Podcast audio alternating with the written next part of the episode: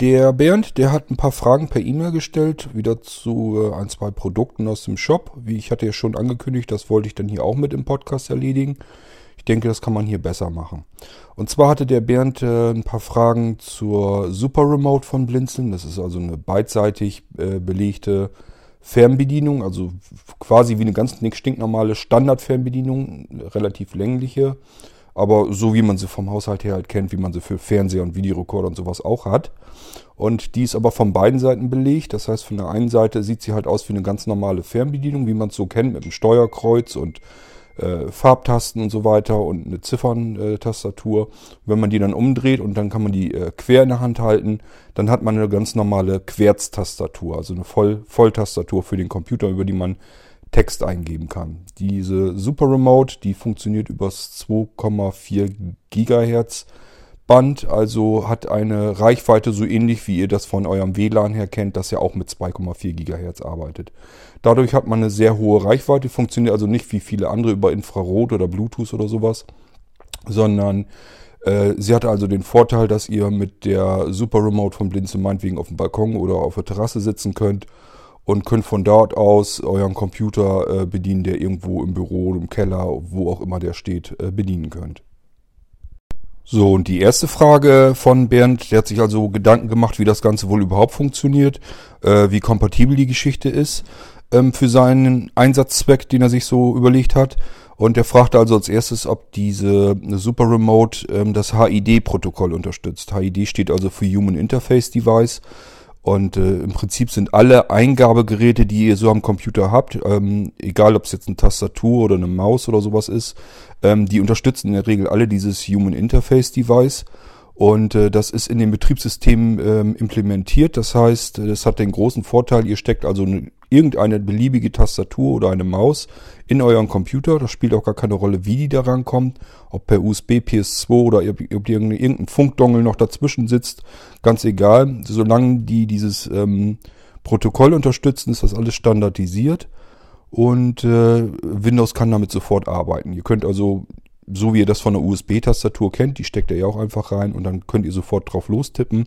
Und so ist das mit dieser Super Remote von Blinzeln eben auch. Ja, unterstützt das HID-Protokoll. Äh, ähm, aber auch ja, unterstützt das HID-Protokoll. Das heißt, es braucht keine Treiber, da liegt eben auch keine CD dabei und da kommen wir nämlich zu deiner nächsten Frage gleich. Der Bernd will offensichtlich die Super Remote also dafür nehmen, ähm, um seinen DVB-Viewer zu starten. Das ist eine Software für Fernsehempfang, äh, Fernsehprogrammaufzeichnung, Teletext und solche Geschichten kann man damit machen unter Windows. Muss man also irgendeinen TV-Empfänger anschließen am Computer, äh, der von DVB-Viewer unterstützt wird und dann äh, kann man ganz komfortabel aus seinem Computer einen Videorekorder machen oder eben über den Bildschirm auch sich das äh, Live-Fernsehprogramm ansehen.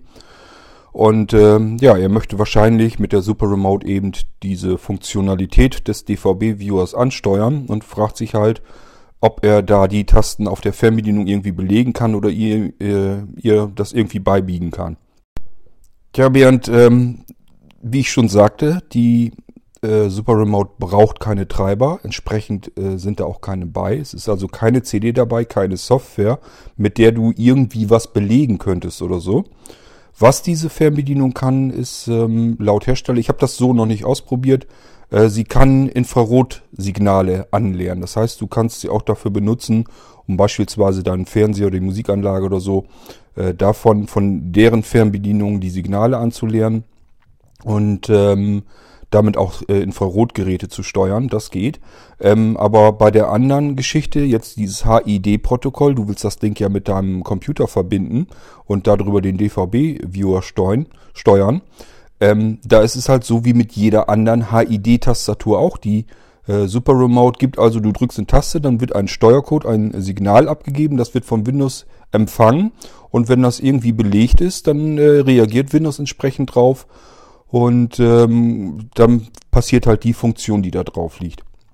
Und es ist also so, dass die meisten Programme halt äh, sich diese Steuercodes, das ist so ein bisschen standardisiert, meinetwegen ähm, vom Media Center her oder sowas, äh, diese Play-Taste und Pause-Taste, so, das ist alles relativ gleich überall.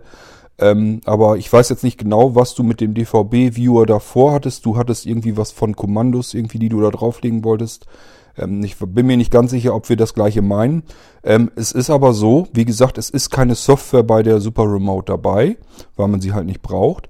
Ähm, aber wenn du die Tasten irgendwie die umbelegen willst oder besondere, äh, besondere Funktionen drauflegen willst, ähm, dann kannst du dafür beliebige Software nehmen, die das eben kann.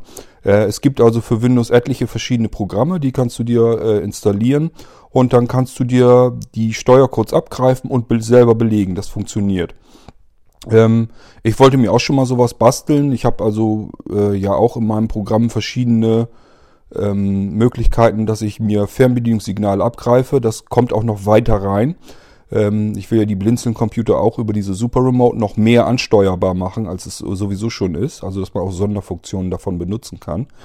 Und äh, das heißt, es ist nicht so weiter tragisch, ist nicht weiter kompliziert.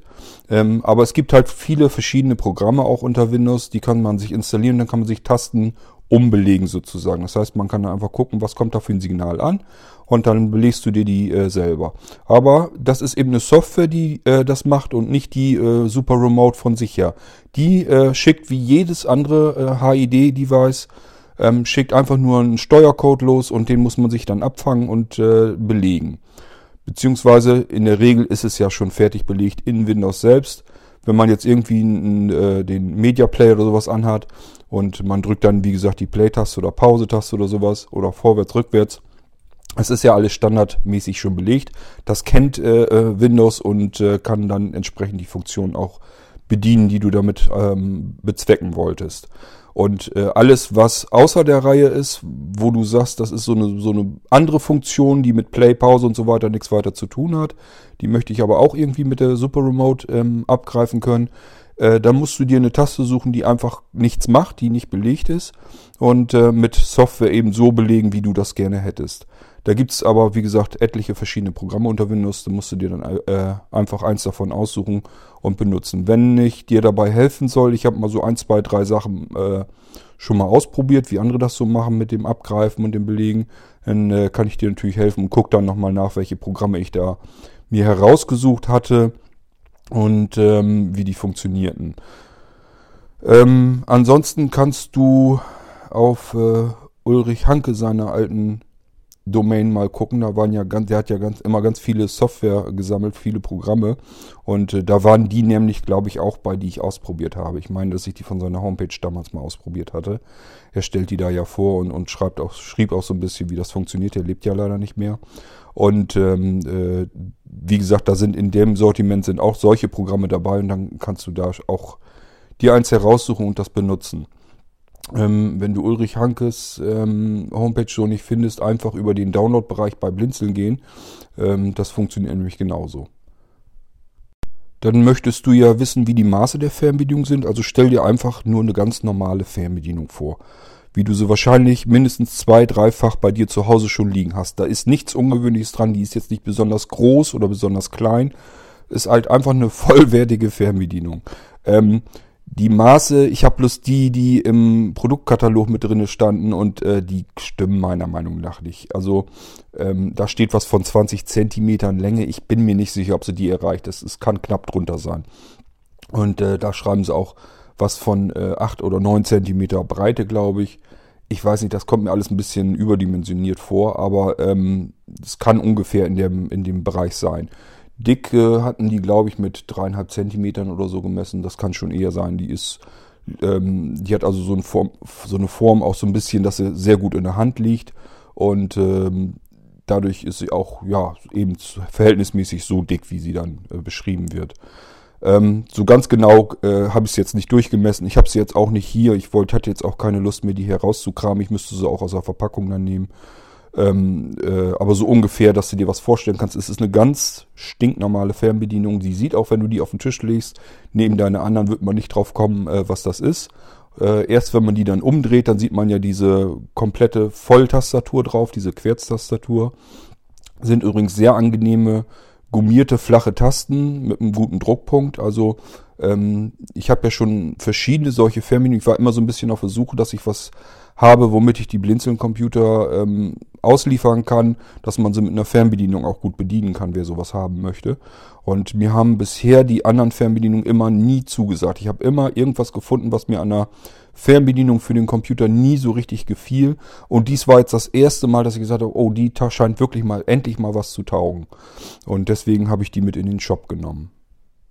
Dann wollte der Bernd wissen, wie viele Tasten denn diese Fernbedienung hat. Ähm, ich sage es sind von beiden Seiten gute voll belegt. Das werden also einige sein. Zählen wir sie doch mal durch. Eins, zwei, drei.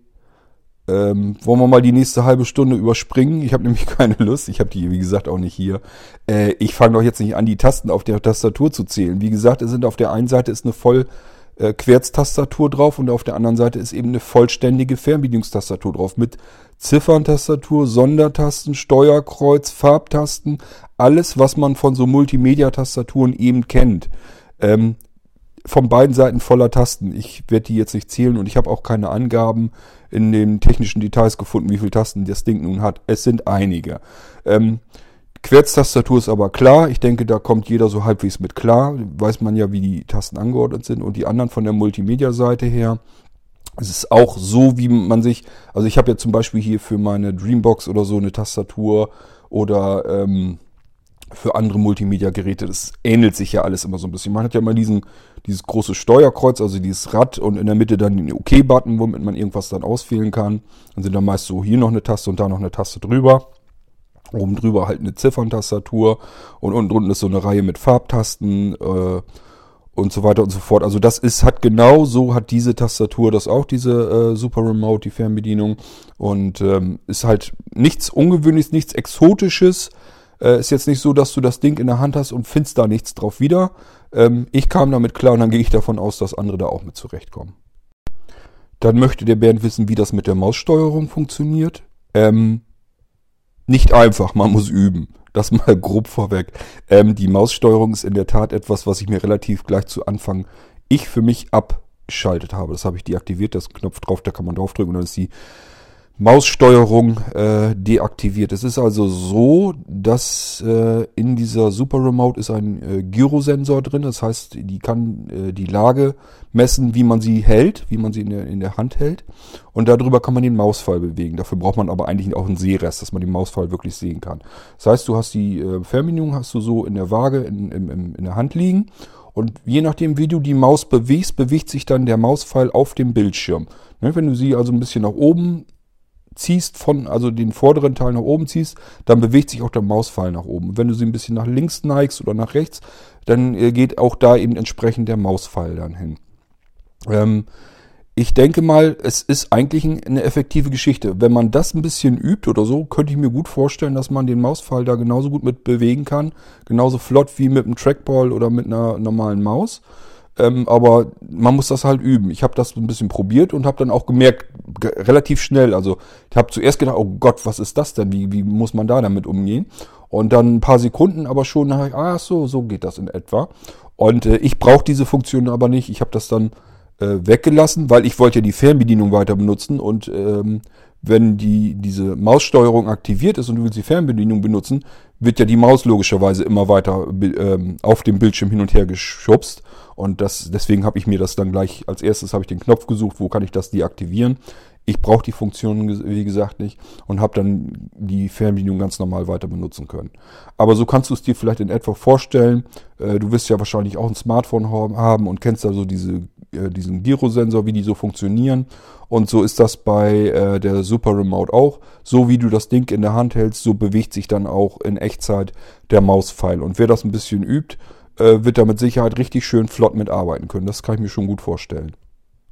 Dann vielleicht noch eine Anmerkung, da hat Bernd jetzt nicht nachgefragt, aber die Super Remote, wenn wir die schon gerade am Wickel haben, kann ich da ja vielleicht auch noch ein bisschen zu erzählen. Ähm, die hat also einen eingebauten integrierten Lithium-Ionen-Akku, äh, also keine Batterien, ist auch kein Batterienfresser somit und äh, wird einfach per Micro-USB aufgeladen. Und wenn man die einmal lädt oder so, dann, dann soll die ich glaube, bei durchschnittlichem Gebrauch haben die irgendwie was gesagt, dass sie irgendwie sechs Monate oder so durchhält. Und dann äh, muss man die aufladen. Ähm, das geht ratzfatz. Ich hatte also geguckt, ich glaube irgendwie, wenn man die eine halbe Stunde, Stunde auflädt oder so, das soll schon angeblich reichen. Und dann hält die wieder mehrere Wochen oder Monate durch und das fand ich schon ganz enorm. Ähm, die hat auch eine relativ, dadurch, dass die diesen Gyrosensor drin hat, kann sie natürlich auch feststellen, bin ich jetzt gerade, werde ich bewegt, also werde ich benutzt oder liege ich irgendwo in der Ecke herum.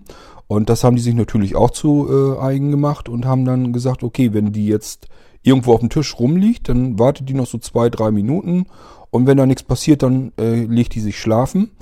Und äh, sobald man sie dann wieder anhebt, dann aktiviert der Gyrosensor äh, die, die äh, Super Remote und dann ist sie wieder aktiv. Das ist also eine ganz pfiffige Geschichte. Ähm, dadurch spart die natürlich eine ganze Menge ähm, Akku. Und wie gesagt, äh, die soll ich denke mal, die Hersteller, wie das dann so ist, die übertreiben ja immer so ein bisschen maßlos. Ich glaube nicht unbedingt, dass sie sechs Monate durchhält. Muss sie aber ja gar nicht. Wenn die bloß ein paar Wochen oder so durchhält und man kann sie dann zwischendurch mit äh, per Micro-USB wieder aufladen.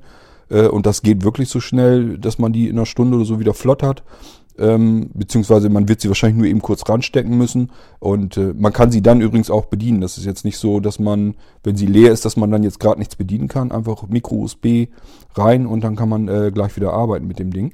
Und wie gesagt, nach einer halben Stunde oder Stunde oder so kann man eigentlich den, den, äh, das Kabel schon wieder abziehen und sie ganz normal weiter benutzen für die nächsten Wochen und Monate.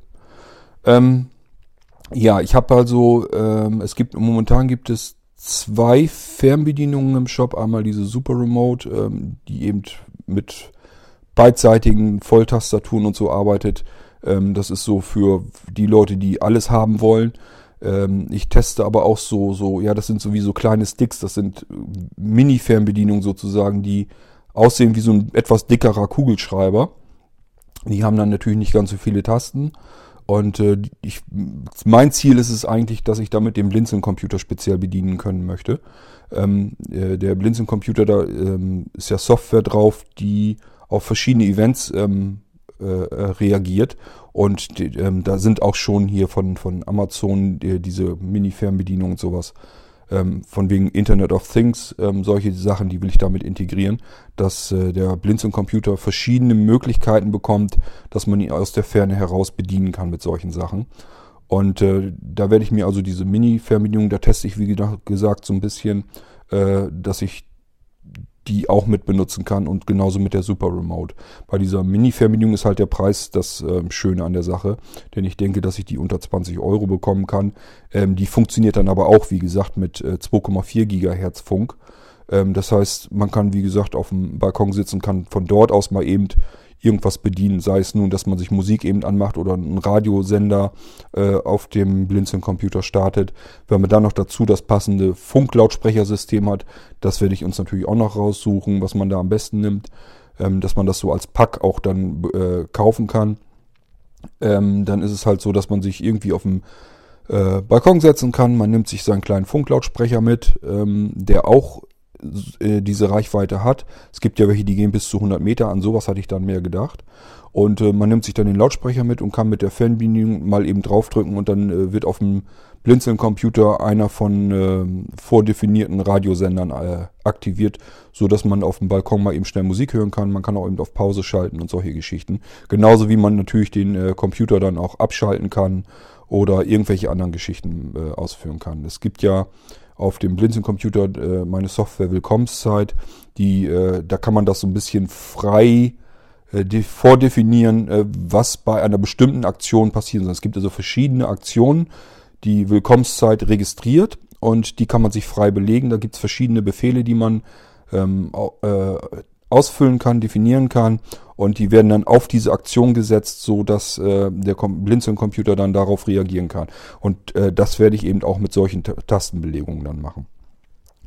Das ist der Hintergrund an der Sache. Ich habe also dann, möchte eigentlich, äh, das Ziel ist dann eigentlich eine Mini-Fernbedienung möglichst günstig anbieten zu können, wo eben einfach nur so drei, vier Tasten drauf sind, die man sich belegen kann. Dann diese Super Remote, äh, die ich jetzt schon ins Programm genommen habe. Und dann wird es auch noch eine weitere Tastatur geben, eine Querztastatur, die ein bisschen größer ist, die also mehr so rechteckig, die nicht an eine Fernbedienung erinnert, die ja wirklich relativ kleine Tasten dann hat, sondern schon so, dass man mit beiden Händen, also zumindest mit den Daumen, schon recht gut äh, flüssig tippen kann. Wo auch ein äh, Trackpad vielleicht mit drin ist für diejenigen, die äh, sehen können und da irgendwas mit der Maus noch steuern wollen. Und äh, sowas soll dann da auch noch mit ins Programm rein. Und irgendwann möchte ich eigentlich so im Prinzip diese drei grundverschiedenen äh, Fernbedienungen für die Blinzeln-Systeme haben. Und die Super Remote ist eben die, die ich als erstes so ins Sortiment genommen habe, weil die ist so in Ordnung, wie sie ist. Da kann man ja schon sehr viel mit anfangen. Deswegen äh, ist die jetzt schon im Shop drinne und die anderen kommen dann so nach. Aber so wisst ihr schon mal, was es mit dieser Super Remote äh, auf sich hat und dass ich insgesamt mit der ganzen Fernbedienung-Geschichte noch ein bisschen was vorhabe. So, und dann interessiert sich der Bernd wohl auch noch für den Molino-Computer. Da sind wir ja, glaube ich, schon mal so ein bisschen drauf eingegangen. In irgendeinem Podcast habe ich ihn zumindest mal erwähnt. Das ist ja unser winziger Stick-Computer. Und den gibt's in verschiedenen Ausstattungen, verschiedenen Ausführungen. Ist aber immer der gleiche kleine Stick-Computer. Von außen äh, kann man es also nicht wirklich unterscheiden. Der allerkleinste, der günstigste, der hat also einen USB-Port weniger, hat dafür ein Micro-USB mehr. Das funktioniert über OTG, das heißt, da kann man einen Adapter rein wir stecken wiederum, also per Micro-USB rein, das Stückchen Kabel kommt dann raus und dann wird das auch wieder zum USB-Port. Das heißt, selbst das ist kein großer Unterschied, ähm, nur dass dann ein Adapter dann dazu gehört. Und ähm, der allerkleinste hat äh, Audio nur digital, also nur über den HDMI-Anschluss. Ähm, wenn man äh, gerne den alten Analog-Audio-Anschluss noch hätte, also diese runde kleine Klinke, wo man ähm, ja einen Kopfhörer oder Lautsprecher so reinstecken kann, wie man es halt von früher her und generell immer so kennt, ähm, dann muss man einen der anderen nehmen. Also nicht den einfachsten, den kleinsten und den günstigsten, sondern mindestens eine Nummer höher. Und äh, der Bernd interessiert sich also für das größte Modell. Die hat äh, den Intel X5, das ist ein, ein sehr moderner Prozessor noch, ein Vierkernprozessor mit 4 GB RAM statt 2. Der hat also nochmal um einiges mehr Dampf unterm Hintern. Und äh, ja, für diesen Molino-Computer interessiert sich der Bernd wohl noch und dann hat er dazu auch noch ein paar Fragen und dann schauen wir uns das Ganze da mal an, was er da wissen möchte. Erstmal möchte Bernd wissen, ob das Ding denn auch diese schönen winzigen Maße hat, die ja die Besonderheit am Molino-Computer sind. Ähm, ja, wie gesagt, das ist genauso der gleiche Stick-Computer wie die anderen auch, nur dass der Extreme halt äh, mehr Dampf, also den moderneren Prozessor hat, äh, mit vier Kernen, der also ganz gut durchfeuert und eben 4 GB statt 2 GB. Das sind also nur die Innereien, die anders sind. Ansonsten ist das vom Gehäuse her das gleiche. Gehäuse kann man ja fast nicht mehr dazu sagen. Ähm, das ist also wirklich wie ein längerer USB-Stick. Ich weiß, ich glaube, ich weiß gar nicht, ob ich die Maße im Shop dabei geschrieben habe. Ich würde mal sagen, sonst, na, lass ihn 14, 15 Zentimeter höchstens lang sein und vielleicht so, na, sagen wir mal drei, vier Zentimeter vielleicht breit und einen Zentimeter dick. Irgendwas um den Dreh wird es wahrscheinlich sein. Also ein ordentlicher, wie sieht aus wie so ein ordentlicher, dicker USB-Stick, kann man sagen. Und das ist bei diesem Molino Extreme eben äh, nicht anders. Der ist genau das gleiche Format. Hat auch die äh, gleichen Anschlüsse an den Seiten. Dann möchte Bernd wissen, ob dieser Molino-Computer, ob man den so konfigurieren könnte, ähm, dass er automatisch startet, sobald er Strom bekommt. Er möchte das gute Stück also wohl zusammen mit anderen Geräten, gehe ich mal von aus, an einer Stecker, an einer Schaltsteckerleiste äh, betreiben. Und wenn er da irgendwie einen Knopf drückt oder so und der Computer kriegt dann Strom, dann soll dieser Computer eben auch anlaufen. Ähm, das geht ja in den allermeisten Fällen, also außer jetzt bei Notebooks oder so, die einen eigenen Akku oder sowas haben. Aber äh, bei Desktop-Computern geht es meistens, manchmal nicht. Das ist je nach Hersteller und wie das BIOS und, oder das UEFI ausgestattet sind, ob die das hergeben. Ähm, der Molino-Computer, der kann das. Das können die alle und äh, die sind kommen auch zu euch so, so eingestellt. Also äh, es ist also wirklich so, wenn man einen Molino-Computer bekommt, packt den aus und schließt den an und steckt das ähm, Netzteil, das liegt dabei. Das ist ein, ein, Netzteil, was auf der einen Seite ganz normal USB hat. Ähm, also ein USB-Anschluss, da kommt dann das Kabel per Micro-USB vom Molino-Computer hinein.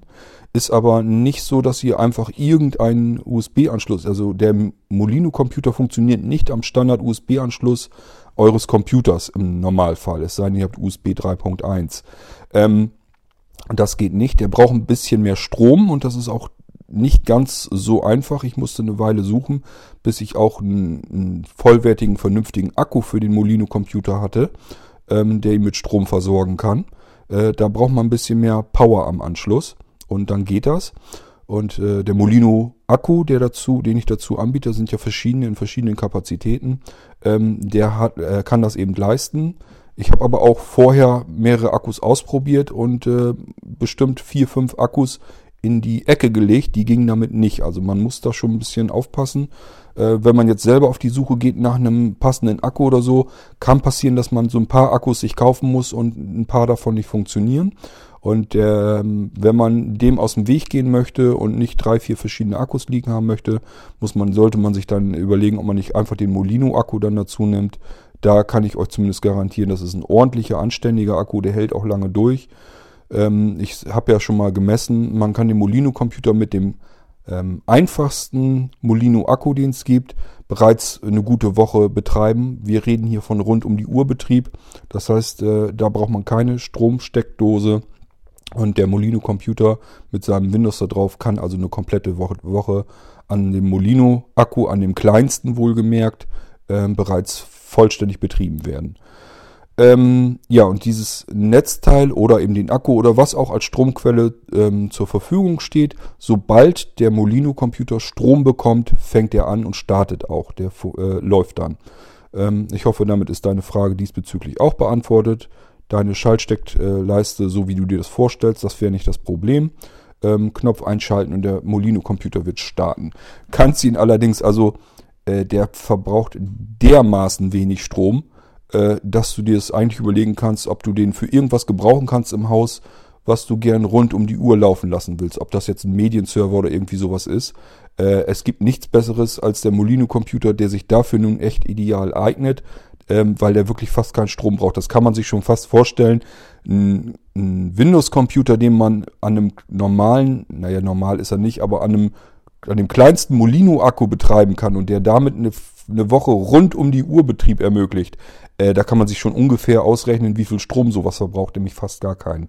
Ähm, und von daher, äh, ja, das funktioniert mit deiner Schaltsteckleiste, so wie du das haben willst. Aber wenn dir irgendwas einfällt, dass du dir sagst, irgendwie wäre es auch nicht schlecht, mal einen Computer im Haushalt zu haben, der immer zur Verfügung steht, wo ich zum Beispiel meine Medien an, äh, anschließen kann. Du kannst ja über die USB-Ports oder so auch eine USB-Platte oder so anklemmen und lässt da deine Medien drauf und hast dann einen Medienserver. Du kannst ja also so dein eigenes NAS-System da auch mit zusammenbasteln. Oder generell irgendwas, was deine E-Mails durch. Ich habe mir zum Beispiel so ein Ding äh, hingelegt, ähm, der soll mir meine E-Mail-Postfächer vorher schon durchfiltern, dass wenn ich mich an den Computer setze, dass ich äh, nicht den ganzen Krempel in einem oder in den verschiedenen Postfächern, die ich habe, drin habe, sondern dass er da schon einmal durchgeht, durchgegangen ist und ein bisschen durchsortiert. Ähm, solche Geschichten sind ganz nett. Oder auch wenn man irgendwas hat, was man fernbedienen oder hier deinen DVB-Viewer zum Beispiel ähm, wenn du jetzt sagst, ich möchte ein äh, Gerät haben, was immer äh, zur Verfügung steht, wo ich mal eben meinen Fernsehkanal mitprogrammieren kann, ohne dass ich erst ein System starten muss oder so, dann ist äh, dieser Molino-Computer eigentlich ideal dafür, ähm, weil äh, den kannst du rund um die Uhr laufen lassen. Der wird an deiner Stromrechnung jedenfalls nicht viel ausmachen. Das sind, ich denke mal, wir reden hier wirklich von einstelligen Münzbereichen pro Jahr. Dann wollte der Bernd gerne wissen, ob das Windows da drauf in 32-Bit oder in 64-Bit draufkommt. Ähm, das ist gar nicht so einfach. Also in diesem Fall, es sind ja 4 GB äh, Arbeitsspeicher drin, um die voll ausnutzen zu können bis ins letzte Kilobyte, ähm, bräuchte man ein 64-Bit Betriebssystem und somit ist das Windows da drauf tatsächlich auch in 64-Bit. Ähm, Leute, die sich in dieser ganzen Bit-Frage von Windows nicht so richtig auskennen, die sagen sich dann und denken dann ja ganz schnell auf 64 Bit ist doch super, ist genau das, was man haben will, ist mehr, klingt besser, ist moderner, alles super. Ähm, das ist aber eigentlich nicht unbedingt der Fall. Ich muss da, glaube ich, nochmal eine Folge extra draus machen, um diesem Irrglauben mal so ein bisschen äh, Einhalt zu gebieten. Ähm, das ist also nicht immer so, dass diese 64 Bit ein großer Vorteil sind. Beim äh, Molino-Computer zum Beispiel ähm, selbst ob, obwohl das jetzt viel, also diese 4 GB Arbeitsspeicher, das ist immer so eine Grenze. Da muss man immer überlegen, was mache ich jetzt? Nehme ich jetzt ein 32-Bit-Betriebssystem oder ein 64-Bit-Betriebssystem? Hier ist, wie gesagt, ein 64-Bit-Betriebssystem drauf. Ähm, einfach weil es von dem Hersteller schon so vorinstalliert ist. Ähm, ich richte den also nur endgültig ein, mache die Partition noch wieder anders, dass man wieder eine eigene, ein eigenes Datenlaufwerk dazu bekommt. Ähm, so ist das eigentlich gedacht. Ähm, aber ich gehe da jetzt nicht bei und installiere das Betriebssystem komplett nagelneu da drauf. Das ähm, funktioniert nämlich nicht so einfach. Und äh, es ist also so, wenn man wenig Speicher hat, so beim Molino-Computer, das ist ja im Prinzip, ist das Laufwerk da drauf ja nur 32 GB brutto groß. Ähm, und wenn man da ein 64-Bit-Betriebssystem drauf ballert, ist es also so, dass das so einige Gigabyte mehr Speicherplatz wegnimmt. Es liegt einfach darin, dass manche Dateien in Windows größer sind in dem 64-Bit oder aber sogar, dass es verschiedene Dateien gibt, einmal für 32, einmal für 64-Bit. Wenn man mal so ein bisschen sich durch die Verzeichnisse durchguckt bei Windows, ähm, gibt es sogar komplette Verzeichnisse, die in der 64-Bit-Version dazukommen. Äh, und so kann man sich vorstellen, das sind schon ein paar Gigabyte mehr, äh, mehr Pla äh, Plattenplatz, die Windows in 64-Bit verbraucht. Und äh, es ist immer nicht immer vorteilhaft. Ähm, wenn man sich so überlegt, man hat jetzt meinetwegen einen äh, Windows-Computer mit 4 GB Arbeitsspeicher, würde man ja erstmal sagen, die möchte ich komplett haben, da soll jetzt gar nichts mehr dran fehlen. Also installiere ich ein 64-Bit-Betriebssystem. Meistens mache ich es auch so, weil es nicht so, in, ich sage, das ist gerade genau die Grenze, diese 4 GB Arbeitsspeicher, wo man echt überlegen muss. Ähm, beim Molino-Computer wäre ich persönlich schon fast, wäre mir schon fast lieber gewesen, wenn dann 32-Bit-Betriebssystem drauf gewesen wäre. Einfach um Platz zu sparen. Ähm, denn der Vorteil, dass man den Arbeitsspeicher äh, bis ins letzte Kilobyte ausreizen kann, der ist nicht immer gegeben. Wenn man nämlich, äh, der Grafikchipsatz, der schnappt sich ja auch nochmal Arbeitsspeicher. Und wenn äh, das, wenn dann Grafikchipsatz drin ist, der relativ viel von dem äh, Arbeitsspeicher für die Grafik benutzt, äh, dann hat man diese 4 GB sowieso nicht und dann kommt man so langsam, äh, da fehlt da nicht mehr, nämlich nicht mehr ganz viel, kommt man so langsam in die adressierbare Maximalgröße eines 32-Bit-Betriebssystems. Das heißt, äh, von dem Arbeitsspeicher, was ich am Ende übrig habe, ähm, ist das gar nicht mehr so ein großer Vorteil, ob wenn ich jetzt ein 64-Bit-Betriebssystem. Da hat man dann vielleicht nur noch 1, 2, 300 ähm, äh, äh, Megabyte höchstens mehr im, im Arbeitsspeicher und da kann man zur Not mal drauf verzichten, weil man im Gegenzug, äh, Gegenzug dafür äh, ähm, den äh, Speicherplatz ein bisschen einsparen kann. Und auch im Arbeitsspeicher selbst. Es ist also so, äh, dass das 64-Bit-Betriebssystem von Windows, dass das mehr Arbeitsspeicher selbst nochmal verbraucht, äh, weil es eben 64-Bit ist. Also es muss sich selbst für seine eigene Verwaltung verbraucht es mehr Arbeitsspeicher. Ähm, das heißt, es ist wirklich nicht immer vorteilhaft, ein 64-Bit-Betriebssystem zu benutzen, äh, egal was da nun ist. Leider machen es die Händler und Hersteller sehr gerne, weil die ähm, Kunden eben anfragen äh, und wenn da jetzt ein 32-Bit-Betriebssystem drauf sind, ein Windows in 32-Bit, rümpfen die oft die Nase und sagen, das klingt aber seltsam, das ist doch altbacken, man hat doch heutzutage 64-Bit. Äh, und äh, das ist einfach, weil sich der normale Anwender da gar nicht drum schert. Der sagt sich halt, 64-Bit klingt immer besser als 32-Bit. Also, wenn mir jemand einen Computer verkauft und hat da 32-Bit-Betriebssystem drauf, ähm, dann will er mir doch irgendeinen alten Kram irgendwie verkaufen. Und das ist einfach Quatsch. Es gibt bestimmte technische Voraussetzungen, wo ein 32-Bit-Betriebssystem ähm, Vorteile bringt gegenüber dem 64-Bit. Und das ist, hängt mit dem Arbeitsspeicher maßgeblich halt zusammen. Ähm, und diese 4 GB Arbeitsspeicher, das ist genau die Grenze, wo man so ein bisschen anfangen muss zu überlegen, ähm, wo ist es besser. Wenn ich drunter habe, brauche ich gar nicht überlegen. Wenn ich nur 2 GB Arbeitsspeicher habe, das ist ja bei den anderen Molinos dann der Fall, die nicht in dieser größten Ausstattung sind. Die haben ja 2 GB Arbeitsspeicher. Da muss ich gar nicht überlegen. Da installiere ich garantiert ein 32-Bit-Betriebssystem, ähm, weil mir die 64-Bit überhaupt nichts bringen, nur Nachteile. Äh, das 64-Bit-System würde mir dann mehr vom 2 GB Arbeitsspeicher allein wegfressen, nur damit es sich selbst verwalten kann und auch Plattenplatz, äh, mehrere Gigabyte verschwenden, die ich nicht gebrauchen kann, weil mir diese ganzen äh, zusätzlichen 32-Bit Adressierbarkeit überhaupt nichts bringt. Es ist also wirklich nicht so, dass man immer darauf achten sollte, dass man unbedingt ein 64-Bit äh, Windows da drauf haben muss. Das ist Quatsch. Das hängt wirklich vom Arbeitsspeicher hauptsächlich zusammen.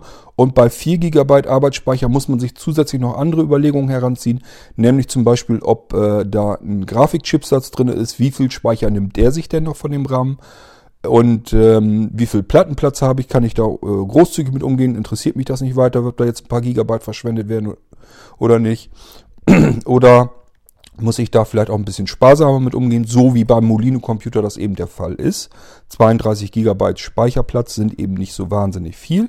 Es ist also so, dass ich diese, dieses Laufwerk, das C-Laufwerk dann reduziere auf 20 GB und ähm, dann nochmal äh, das Windows grundreinige. Da kommt, wird also nochmal schön sauber durchgefeutelt und äh, dann verbraucht das circa 10 bis 11 Gigabyte, braucht dann das Betriebssystem. Wohlgemerkt mit einem anständigen Softwarepaket schon bei. Das kommt ja trotzdem drauf von, äh, vom Blinzeln. Also da sind schon Programme äh, fertig. Die sind ja nicht fest installiert, sondern nur in die Menüs verknüpft.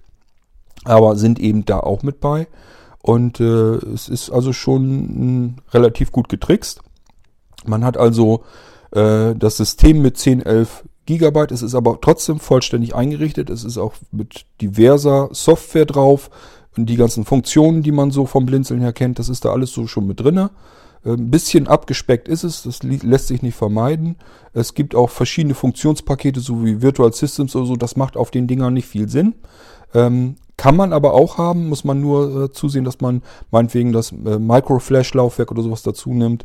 Also äh, ein, einfach ein weiteres ähm, Laufwerk, wo ich dann äh, die virtuellen Maschinen unterbringen kann.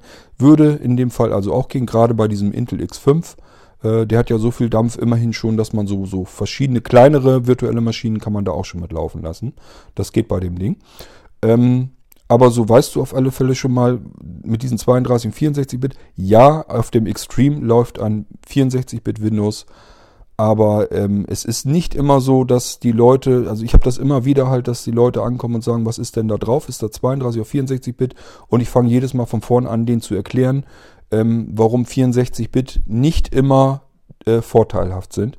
Und das ist ein Wahnsinns-Irrglaube. Da werde ich, mit Sicherheit muss ich da, glaube ich, nochmal eine, wirklich eine eigene Folge machen, dass man sich einfach mal vorher überlegt, welches Windows möchte ich haben. Dann könnte man ja auch mal so ein bisschen auf die Unterschiede eingehen ähm, der verschiedenen Editionen. Was hat die eine mehr, was hat die andere weniger?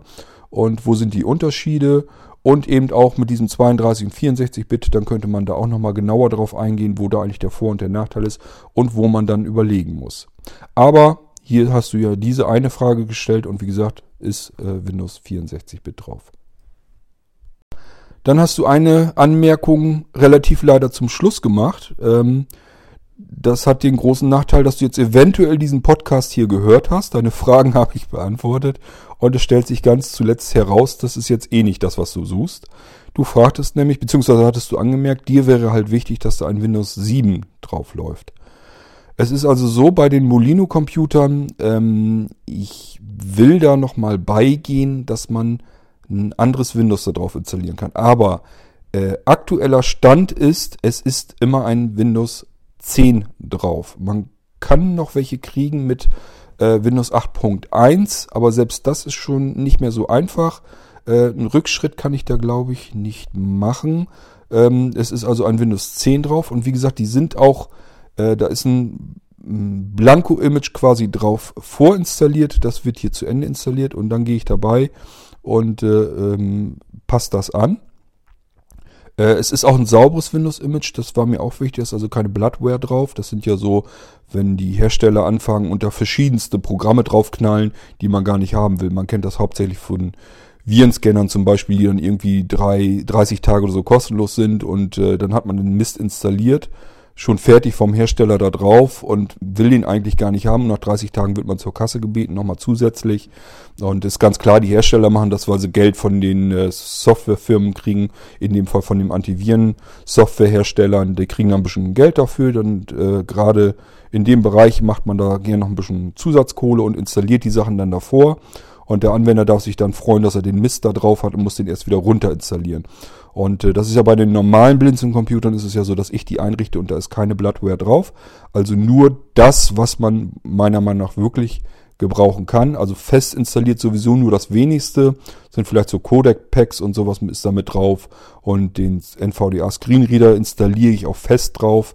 Ähm, und natürlich die Sachen, die der Anwender haben will. Wenn da jetzt jemand sagt, ich möchte den und den Screenreader da drauf haben, wird das fest drauf installiert. Aber alles andere, was da so an Software rumschwirrt auf den Blinzeln-Computern, ist alles ähm, äh, ziemlich durchgetestet, dass das blind bedienbar ist erstmal.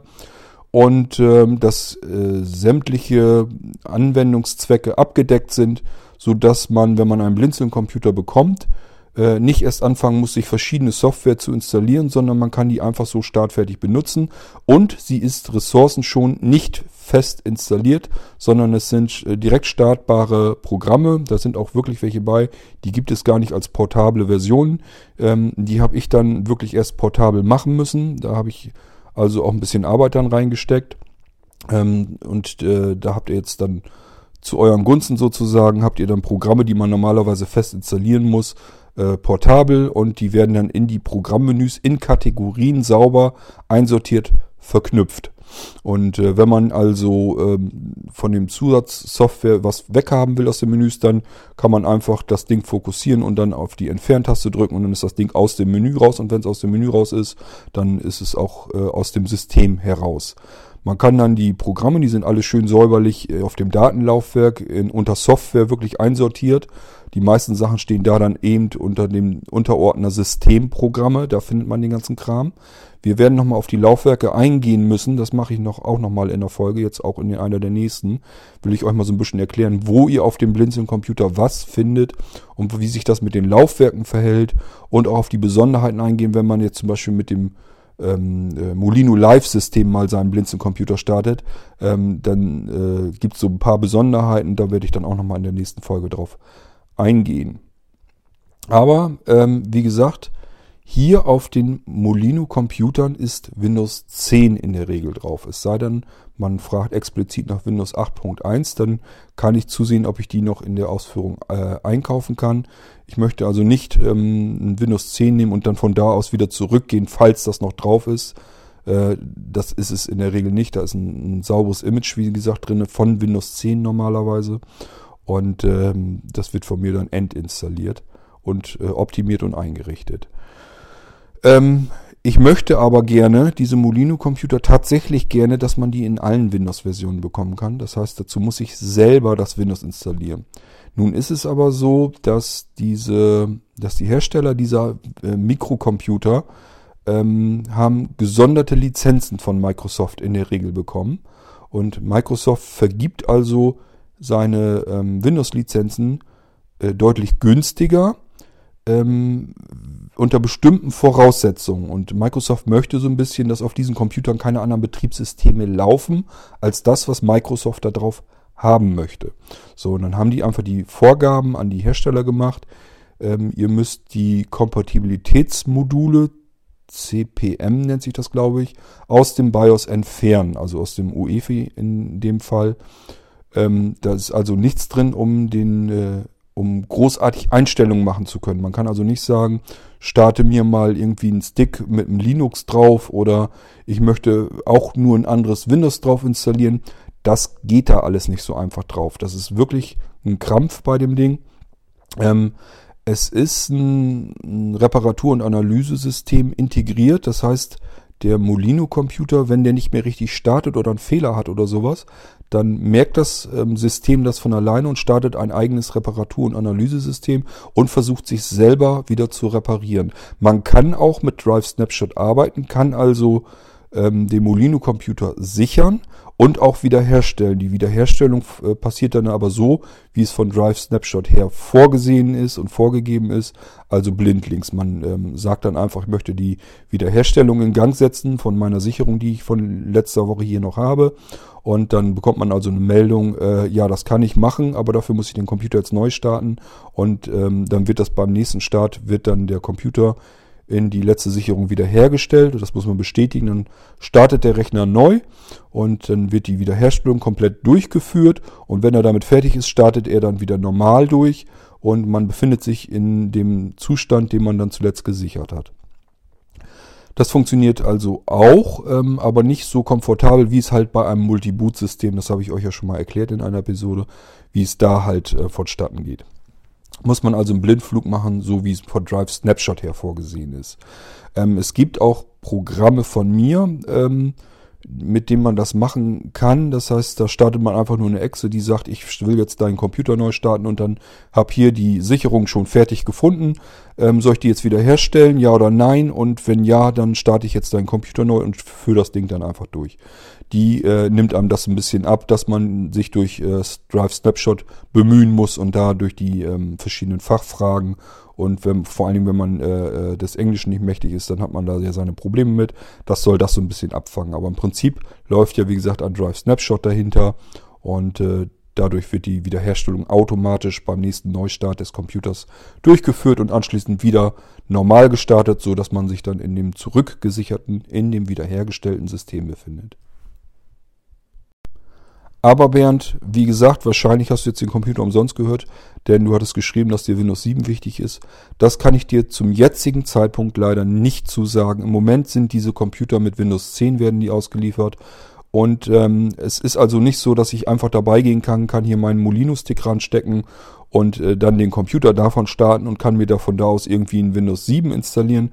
Das funktioniert nicht, das habe ich alles schon probiert. So einfach geht es also nicht. Mehr Zeit hatte ich dann aber nicht zur Verfügung.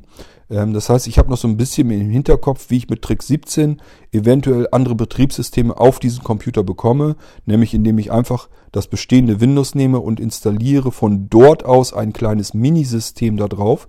Das habe ich schon mal bei einem anderen Computer gemacht, ähm, der überhaupt keinen kein Zugang hatte.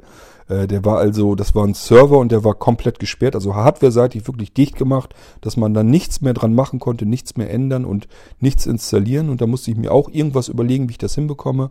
Das habe ich über dieses, über diesen, über dieses Hintertürchen sozusagen geschafft, mit dem kleinen Minisystem, das ich mir von über das vom laufenden System aus installiert habe.